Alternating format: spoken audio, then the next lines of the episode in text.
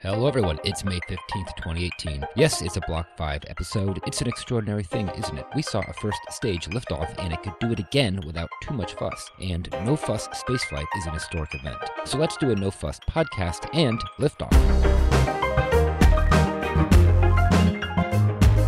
And we've cleared the tower. Welcome to episode 158 of the Orbital Mechanics Podcast. I'm David. I'm Ben. How you doing, David? All right. Well, I'm as well as can be. So, can you guess what I wanted to discuss this week? Uh, SpaceX, Besides that, yes, we're going to do that. That's uh, that's a given. uh, Mars. Sure. Okay. No, I think you know. Since you know we have to have some just a little bit of banter at the beginning. Why not do a little bit of complaining about uh, maybe a recently canceled television show that I was very fond of. Me and a lot of other Oh, people. I forgot. Well, see, I was so focused on Bro- on Brooklyn Nine Nine, which got picked back up uh, by NBC. But yeah, why don't you go ahead and whine for a little bit? Because you were way way more into that show than I was. okay, you're right. I was more into it, but you're still pretty into it too, though, right? I mean, Okay, so we're talking about The Expanse, and I really liked the books. I didn't. r- I wasn't crazy about the TV show. I haven't even finished watching the last season. Wow. See, so so that's different. Yeah, because I am a huge fan of the show. I think it's just extraordinary when you have good sci-fi on television, and I'm very picky. Mm. And this yeah, is that's like true. This is one of the few instances when it was done well and very well. I mean, it is critically acclaimed, and uh, there's no one who has any complaints about it, really. But, you know, it had to get canceled. And I'm not going to complain too much, really, because fans of these types of things tend to get very upset with the network, but it's not really the network's fault. They have a bottom line financially, and you have to have a certain level of revenue, and they just weren't making it. But hopefully, it will get picked up. I know it's going to be shopped around, like people are talking about maybe Netflix or Amazon. So, it might come back for a fourth season through some other network or maybe Netflix or something like that. But uh, yeah, it's Well, just I really wouldn't, I wouldn't be surprised if Netflix picked it up because Netflix has said that they're going to focus on sci-fi and fantasy for their Mhm. originals in the future. Well, that's what I heard, but then I heard a counter argument that was that they already have so many of those, you know, like in the works that there's no reason why they would pick up one more. And this again is a pretty high budget production, but I think Yeah. they should do it, obviously. Well, I, w- I was really hoping that Netflix was going to pick up Brooklyn Nine Nine. Well, apparently Hulu um, turned them down. Like they they went to to Hulu first, and they're like, "Nah, we're not going to do it." Until NBC uh, NBC decided to take them. But I was really hoping it was going to be Netflix. Well, well, you just have so much more freedom on uh, Netflix because you don't have to worry about uh, you know like all the regulations that go with the network. Um, but you know, so I've never watched Brooklyn Nine Nine. Actually, I'm way out of the loop there. Um, I mean, it looks interesting. Yeah. I just never got around to it. Did you watch um, Parks and Rec? Uh, some of it, I've, I've watched a few seasons. I, I'm not like a devoted fan, but yeah, The same creators. yeah, it kind of seems to have that vibe to it. Yeah, it's I mean it's like a grown up version, but yeah, it's very very similar joke style um, a lot of the time. So I guess if there's hope for Brooklyn Nine Nine, maybe there's hope for The Expanse. On to I guess better news. Let's move on to this week in spaceflight history. What winners do we have this week? It looks like quite a few. Yeah, we have a we have a good handful. So Ian Sadi, Chris Radcliffe, Lucas Moore, Fell Knight, Mike Carper, who's a new name, and Valentin Frank all guessed correctly. Congratulations, folks. This week in spaceflight history is May 20th of 1978. It was the launch of Pioneer 12. Or some people also called it uh, Pioneer Venus 1, which doesn't, I don't know, doesn't really work well as a name for me. Anyway, so this is um, a pretty standard looking Pioneer spacecraft. Uh, it's 2.5 meters or 8.2 feet in diameter and 1.2 meters or 3.9 feet tall. Um, it's got a solar array around the outside, um, a 7.4 meter boom. I think that's I think that's 15 feet. Uh, this long old boom for a magnetometer, and then of course an integrated solid rocket motor uh, for Venus insertion. It's pretty cool that, you know, there used to be days where we would send solid rockets Yeah. into interplanetary space. We don't really do that anymore, uh, unless you count parachute mortars as uh, solid rockets. yeah, I don't think you can count a mortar as a motor, as close as they are in pronunciation. Uh, anyway, so um, so Pioneer 12 got to Venus and entered orbit in December of 1978, and it returned data for 14 years until October of 1992. Just uh, a fantastic. Uh, lifetime of effort. Um, the science that it did was pretty cool. I I can't name everything obviously, but um, some experiments that really struck me were they uh, studied the vertical distribution of clouds, you know, by like vertical from the surface of the planet. You know, it, it's Venus, so everything has to be done looking through clouds. You know, on Earth, you don't have to do that. You can do Earth observation by just waiting for, you know, sunny days. We don't always do that, but it's not like you're forced to do that for all of your data collection. So they did um, vertical cloud distribution, uh, surface radar. You know, this is some of the first real uh, mapping of the surface. Upper atmosphere composition. Um, they actually had, I think, a spectrometer on board, so they could actually, you know, sniff the atmosphere.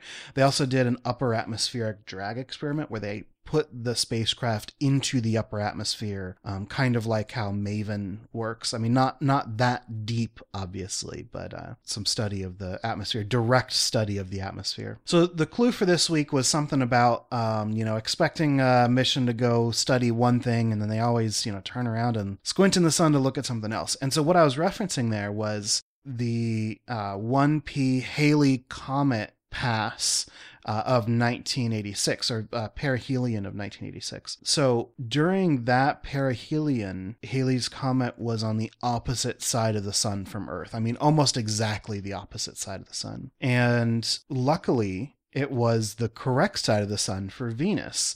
And so uh, Pioneer 12 was able to stop looking at Venus for a little bit and turn around and make some observations of Halley's Comet. And of course, this is the first time that Halley's Comet uh, dipped down to the inner solar system uh, during a time when humans actually had observation platforms in space. So uh, we sent several missions out to go look at it. It's really cool that you know we're even even able to borrow some time from uh, from another mission. So uh, yeah, this was 1986, and Halley's Comet uh, passed within 0.27 AU of Venus. That's super super close relatively speaking and during perihelion it was only 0.4 au away uh, from venus so what did uh, what did pioneer actually do well the main thing i, I linked to uh, a paper actually uh, that Mike Carper pointed me at. I appreciate that. I linked to this paper, and um, this paper in particular is looking at uh, decomposition of the comet. And so what they did was they they were looking to see how much of the comet is flying away from it as it's you know heating up in the sun. They measured hydrogen oxygen and carbon production as well as water production. And they were able to actually quantify how much of these uh, elements and chemicals were coming off of the comet. And one of the interesting things they found was that the quantity varied on a 7.4 day cycle, which is Halley's sidereal period. It, it's it's rotation relative to the sun. So that tells you that different parts of the comet uh, decompose at different rates as they're heated. Um, which I, I, think is super, super cool. And this was one of the very first real confirmations of the dirty snowball theory. Um, there were two other probes that contributed way more than Pioneer 12 did, but you know, this is all kind of the body of data where we're beginning to understand what comets are actually made of and and you know therefore guess where they might be coming from. And that's super exciting to me. I, I think that's really cool. And i think it's amazing that we live in a culture or, or in a in a civilization where we're able to borrow these resources back and forth. You know, we don't send spacecraft out to do one thing and one thing only. They're they're able to be a little flexible, even as you know, as rigidly constructed as they are now. Uh, they can still have a little bit of flexibility there. And of course, um, the Pioneer Venus orbiter did a lot of science with Venus, which you know can't be overstated because uh, I, I, guess at the time we didn't really know much except for what you could pick up yeah. spectroscopically from Venus. Yeah, and there was uh, just a whole host of you know various instruments, and so this was it was very useful. You know, penetrating uh, Venusian clouds is, I guess, impossible. Well, de- uh, depending on what, very, what very instruments difficult. you yeah, depending on what instruments you have. But yeah, I mean, all kinds of things, some of which I'm not too familiar with, but uh, it had a, a plasma analyzer, uh, a magnetometer, as you said, uh, an orbiter electric field detector, just all kinds of things. Uh, a gamma ray burst detector and a cloud photopolarimeter. What is a cloud photopolarimeter? I don't know. I think is. that's the uh, looking at the vertical distribution of clouds. I think that's what that experiment does. Okay. And they, they intentionally shot some of their radio transmissions through the atmosphere to do some spectroscopy like that that. Yeah, Mhm. it's very cool. No evidence of a giant ring, right? All right, well, what is our clue for next week then? All right, next week in 1973, the clue is book sets that don't match.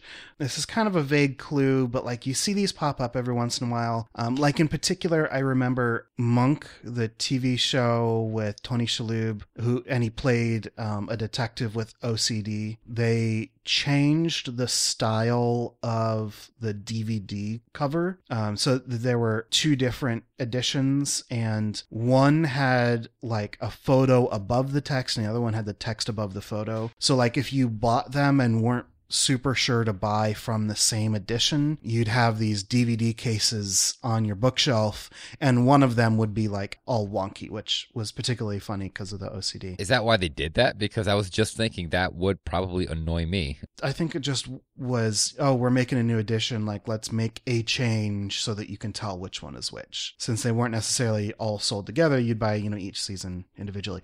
But like, this happens with book sets all the time when you have, you know, a set of books and they have a very distinct visual uh, style or they're, you know, supposed to match up on the spines when you put them into the bookshelf. And then, you know, sometimes like one of them is going to be wrong because they like changed publishers halfway through or something like that. So, so that's your clue. I'm sorry. It's, it's nebulous. All right, so next week in 1973, uh, book sets that don't match. Once again, no idea, but if you think you have an idea, go ahead and give us a tweet with the hashtag this week SF and good luck.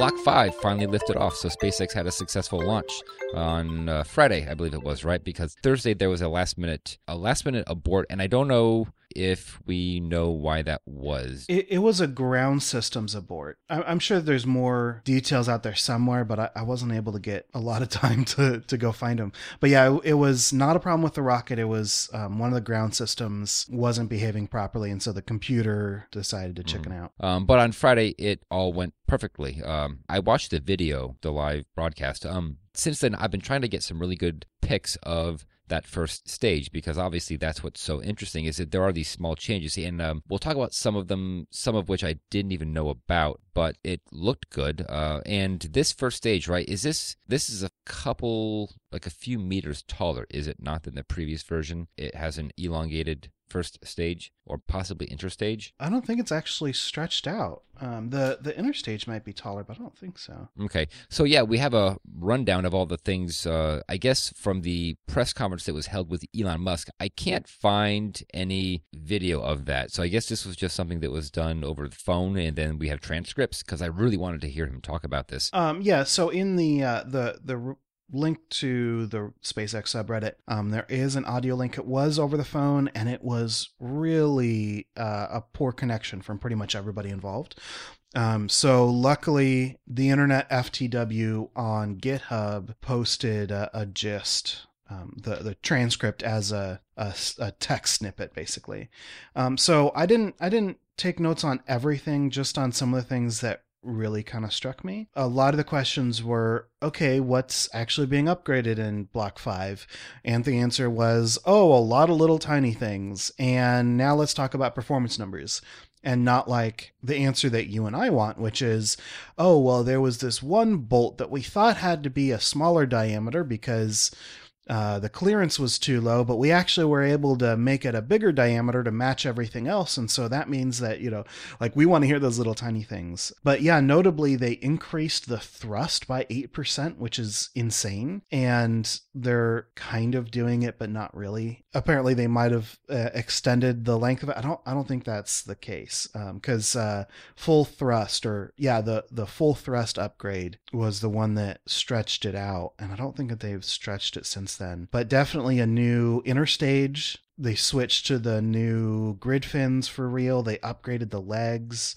They upgraded the octaweb, like all these amazing changes that are all incrementally getting closer and closer to real, true reusability. I think the quote is what upwards of about a hundred times, but um, at least ten times without like any major refurbishment or you know having to service it in any way. But for right now, they are going to make sure. And so one interesting thing is is that obviously this first flight of the Block Five, they're they're going to take apart this rocket uh, because they have to confirm. Yeah uh, that it right. doesn't need to be, you know, inspected. So they have to inspect it to make sure that it doesn't need to be inspected. I think is what Elon said. Yeah, one of the right one of the questions was when is this particular booster going to refly? And Elon's like, ironically, not for a long time. Yeah, um, and that that feels good, honestly. So one of the big upgrades that they're doing is not just upgrading parts, but they're installing more and more and more sensors because part of what allows you to confidently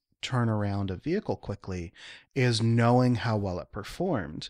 And so by absolutely flooding this rocket with sensors, they can basically get the rocket's opinion of itself without having to um, do dismantling. So the the timeline for this, you know, this is in Elon time, so we'll we'll see when these things actually happen. But he expects by the end of the year to see Block Five boosters that have had three to four reflights. By the end of next year, he's expecting to see boosters that have had ten reflights.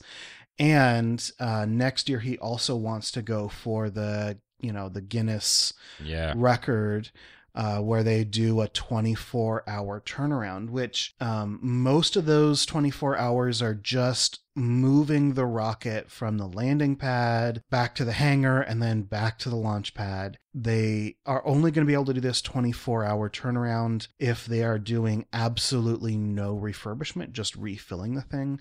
And so the challenge here is not uh, how quickly can we refurbish, it's how quickly can we actually shuffle our feet, you know, at, at walking speed, how fast can we get it back to the place it needs to be. I'm assuming that that means that they have to have two launches scheduled within 24 hours of each other, yes. right? So do they know that? Well, Elon believes it's true. Uh, yeah, Dan in the chat suggests maybe Starlink is going to be a good candidate for you know one or more of those launches. I think that's I think that's very reasonable. But yeah, the the 24 hour thing is is more of a hey look we can really do it thing. I mean that's impressive. That's really cool.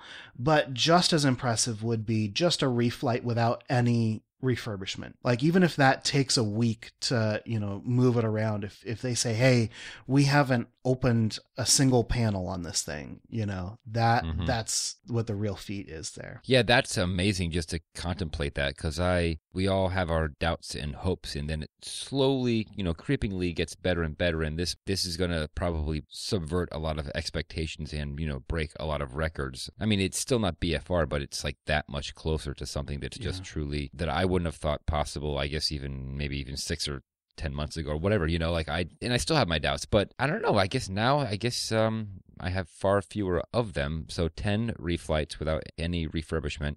Yeah uh, i suppose so I mean, we'll have to wait and see if that actually happens, but it seems as though that's on the verge of happening now. So, one thing we know is that uh, they expect to maintain a fleet of 30 to 50 vehicles just at the Cape, possibly. Yeah, it wasn't it wasn't super clear if that meant uh, Cape and Vandenberg together or just at the Cape. But either way, is this um, are we talking about 30 to 50 vehicles that are going to be actively in service, or just 30 to 50 vehicles that will be manufactured over the course of the use of the Block Five? Do they uh, need 30 to 50? Um, yeah. So the the estimate there, Elon was saying, kind of depends on how many people want to fly on unused boosters. He said if if people decide that that's something they really really want, they're probably going to hit the 50 mark. If that's something that people begin to shy away from, which is kind of the expectation, um, just like you'd rather fly on a airliner that has 100 hours of flight time rather than one that's that's brand new, then the 30 is more reasonable. But yeah, that that's potentially how you know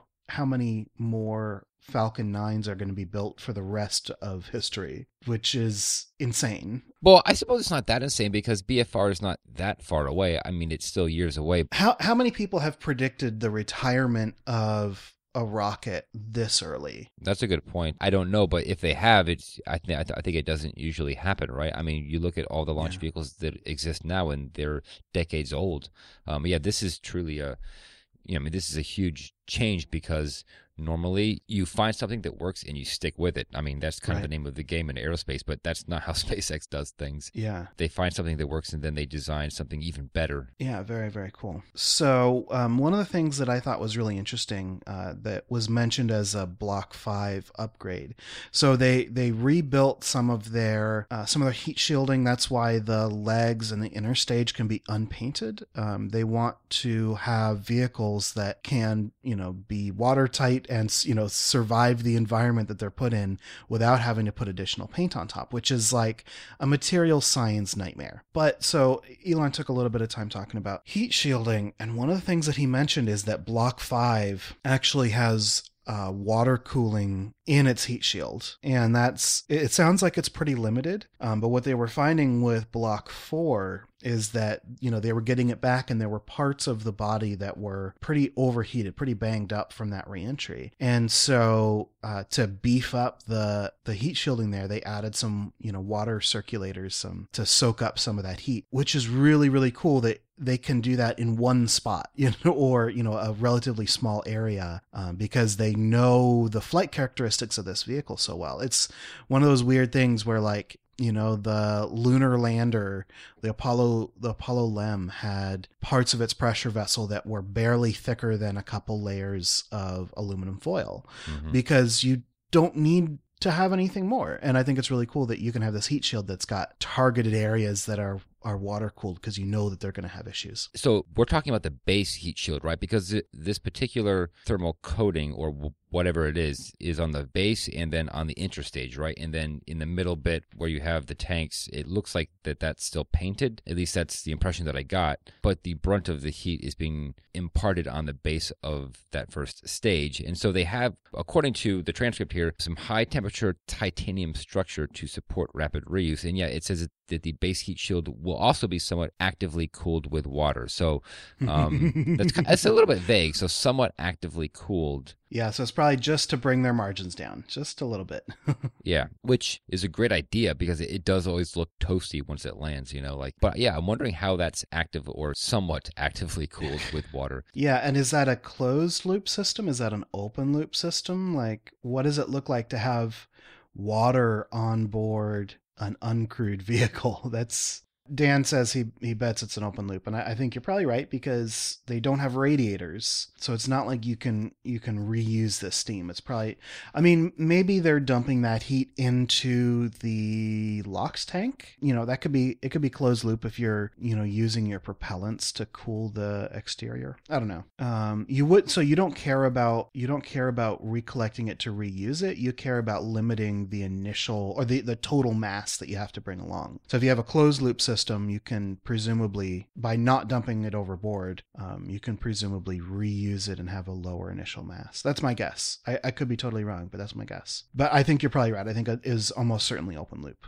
It's not like the hydraulics on the grid fins where you kind of want a closed loop because you don't know exactly what kind of adjustments might need to be made. But if it's just soaking up the heat on reentry, I think that that's a fairly predictable process, right? Like they know what Yeah. what temperatures they're going to encounter. And for how long? Yeah, I, I should think so. So you just put X amount of water in and you use it up, and then you're good once you land. Plus, I guess without the water, it would still survive because that's what Block 4 has done. It's not catastrophic, at least. And so there was also some mention of the landing legs, and that there's a visual, like visually, you can see some kind of a difference. And I'm not sure what he's referring to. I think I know what he's talking about, but I haven't noticed because I can't find any good up close photos. Oh, there uh there is a really good photo floating around on Reddit. The the old ones basically had like little scallops that sat above the legs. Um, and now all of that is moved inside the leg. Um, there's also the the raceway is now black. They moved the logo farther up, which I'm kind of surprised they didn't do earlier. I, I don't know why they decided to put it right in the middle of the legs because they knew those legs were coming. Yeah, and the raceway is black because of that uh, that new thermal protection, right? That's uh, yeah. because Yep. that soaks up a lot of heat. But yeah, the black interstage and the raceways, it's just a good looking launch vehicle. So It really is. Um, and and Elon mentioned that he likes the aesthetics of of the black interstage better, and I, I gotta agree. I think it, it looks debonair. going back to the upgrades um, or the performance upgrades, the uh, the 8% thrust increase on the first stage. Uh, there's something similar on the second stage. And just like the first stage, they're not planning on actually using that for the next couple launches, um, which is interesting because they, they just want to play it safe and make sure that they have everything within the right tolerances. As far as I can tell, that's the reason. No, that that's that was explicitly stated by Elon. Yeah. So the upper stage that also has a performance increase, and I think that he said that the reason why they're not going to push it is because they're very mindful of the expansion or something to that effect. So it sounded like it was they actually about the at least in this presser he mentioned vibration testing. They- That's they right. Wanna, Yeah, yeah. They want to try it with you know make sure their vibration uh, Mhm. isn't too high with the um, with the new engine. Yeah, so it's a 5% increase on the upper or the Merlin vacuum engine, and uh, that brings it up to 220,000 pounds of force. Couple of seconds of ISP as well. Yeah, and he says that we are, again, very careful about the level of expansion of the thrust of the engines. And so that's uh, one of the quotes I see here. And I'm wondering why they would need to be careful about that. I don't think they mean the the expansion plume. I think they mean the increase in thrust. Okay, so he's just, okay, Yeah. I see. So he's, because I was taking it literally. and and so what's really interesting is that while the second stage they said they um, aren't going to be using this, uh, or at least on this flight they didn't use uh, the higher thrust. The first stage actually did use its higher thrust uh, for a little bit. So there's this really cool assessment by the community. This comes from Reddit user Shahar603, who's been doing um, some really cool data collection from the streams. And they actually determined that uh, the 8% increased thrust was used, but only up to the max Q throttle down at T plus 45 seconds.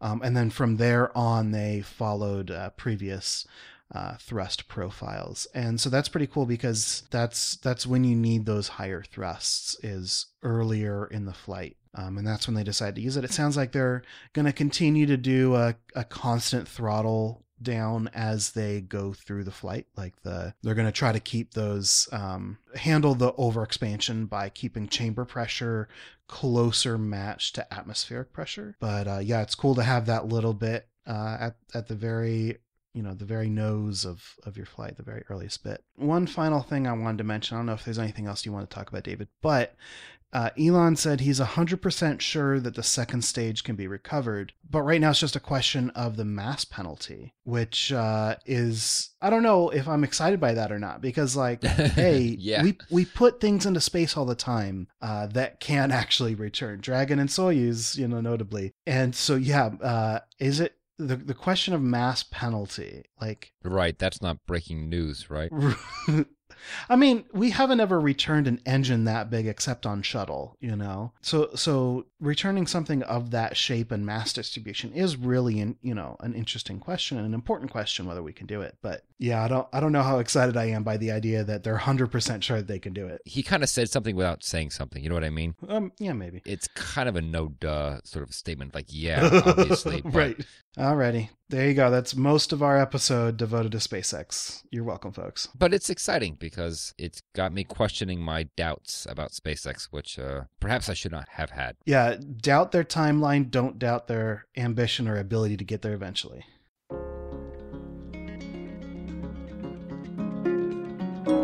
Time for some short and sweet. And what is our first one? Mars 2020 helicopter is confirmed included in the mission. So we talked a little bit about this uh, last week. And do be sure to check out the source link in the show notes. Uh, it, it includes vacuum chamber test footage at the end of like a hypey video.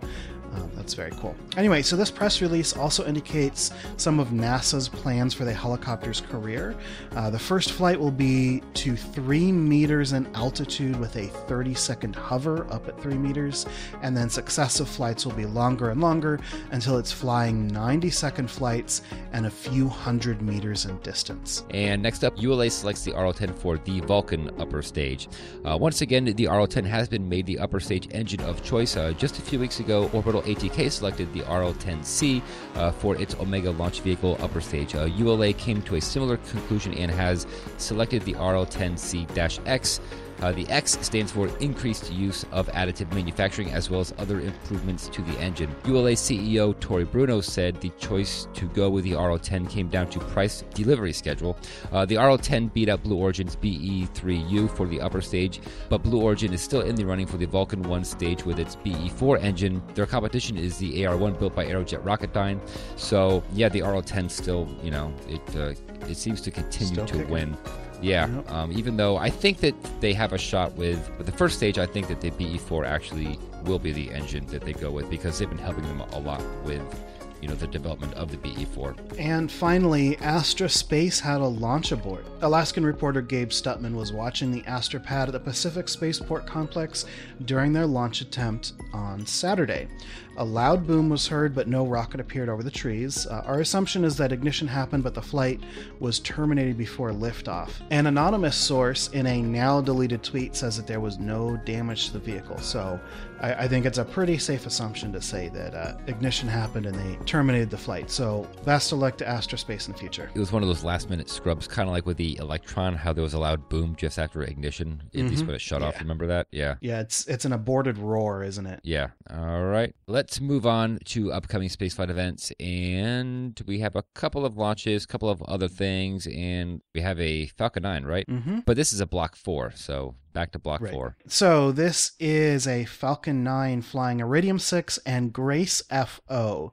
So I'm going to skip talking about Iridium 6 because we all know what that is at this point. But Grace, oh, so cool. So it stands for Gravity Recovery and Climate Experiment, and then FO stands for Follow On. Um, so it's a joint project between NASA and the German Research Center for Geosciences.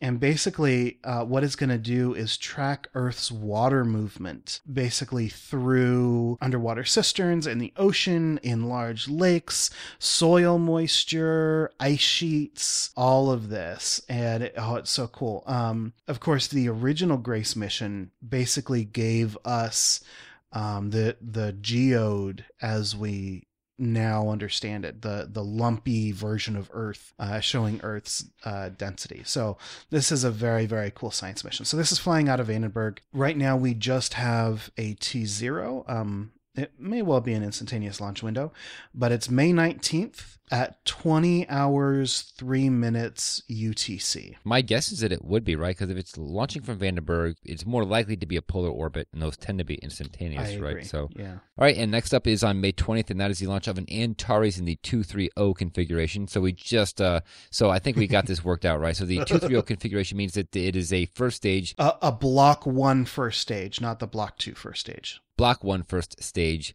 adapted to the RD 181, and it's two RD 181s, right? Yep. Okay, yeah.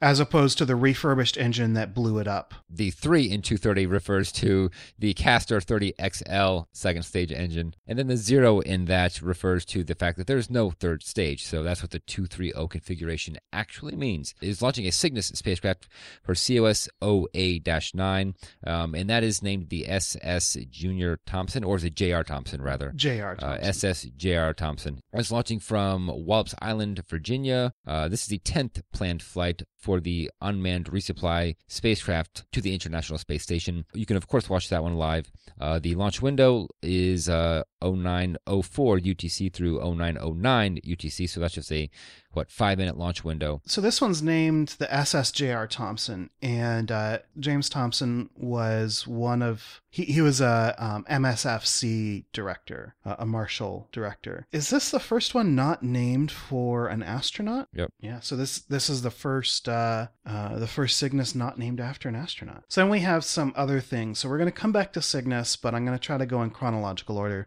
Um, so first is U.S. spacewalk number 50. This is going to be pretty cool. It's going to be a six and a half hour um, spacewalk, you know, nominally, unless something goes wrong. Coverage is going to start at 6:30 a.m. Eastern Time on Wednesday, May 16th, and the spacewalk is scheduled to begin at 8 a.m. Eastern Time. So I definitely won't be up for the first one of those, but I'll I'll be watching it uh, during the day, hopefully, if I'm in the office. Then Eastern Time, uh, 4:30 is when the Cygnus is going to launch.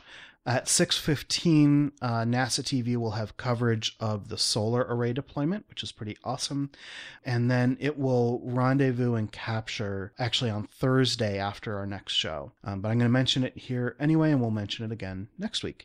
So this would be uh, 3:30 a.m. Eastern Time, Thursday, May 24th. Oh, actually, I'm sorry. The the coverage starts at 3.45 uh, and then the, the capture is planned for 5.20 a.m eastern time. And all that of course is on uh, nasa tv so capture is scheduled at 5.20 and then installation is at 7.30 a.m eastern time alrighty those are your upcoming spaceflight events With that, since that's my cue to end the show, we will go ahead and do so.